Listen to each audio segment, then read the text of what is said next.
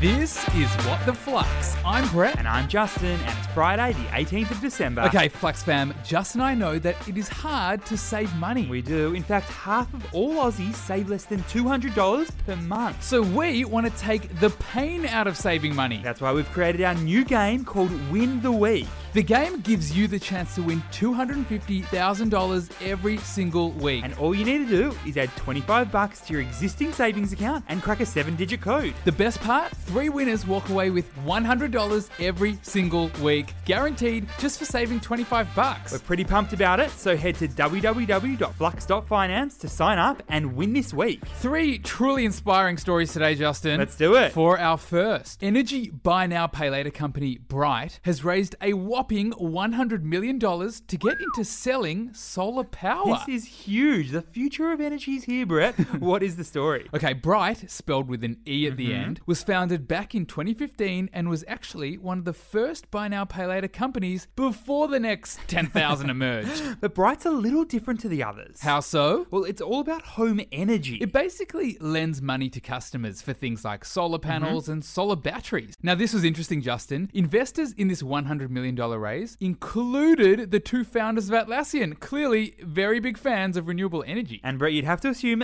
big fans of the What the Flux podcast too. So, what's the key learning here? Bright is embracing the business model known as gentailing. Gentailing is a combo of the word generating and retailing. Talk me through it. Okay, so on the one hand, Bright is lending money to customers who buy solar panels and therefore generate solar energy. Okay, that's the generating part. And on the other hand, Bright will buy back the energy from their own customers, Mm-hmm. which helps those customers pay down their loan with Bright. And also allows Bright to become an energy retailer themselves. Now, considering the energy industry is worth $25 billion, big. Bright is going after a pretty big target market. And that's why investors are licking their lips.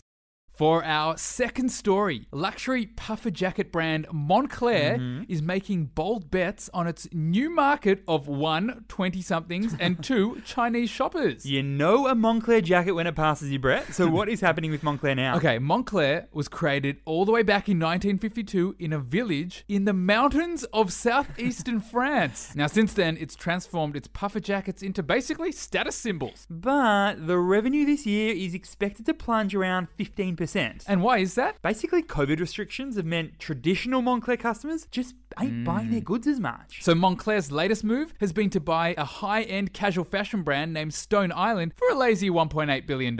A brand that is very popular with this so called Generation Z. So, what's the key learning here? For high end retailers, post pandemic, everything needs to be based on two key fundamentals, according to Montclair. One, you've got to be able to communicate to younger and younger generations. And two, in the high end market, the majority of the market will be Chinese customers. How about this one, Justin? Chinese consumers will account for almost half of global luxury goods sales by 2025. and two thirds of purchases will be made by people that are now under 40. so it makes sense that Montclair is going for the Stone Island vibe. Hmm? It positions them somewhere between Hermes Luxury. and Nike. cool. For our third and final story, global bank Citigroup has begged lenders to return a mistaken $1.1 billion payment in the biggest banking error in recent memory. Without doubt, a seriously bizarre story, Justin. Tell me more. All right, so we all know Revlon, the beauty products company. We do. And on August 11th, Citigroup was acting as Revlon's loan agent. on that day, Citigroup wired around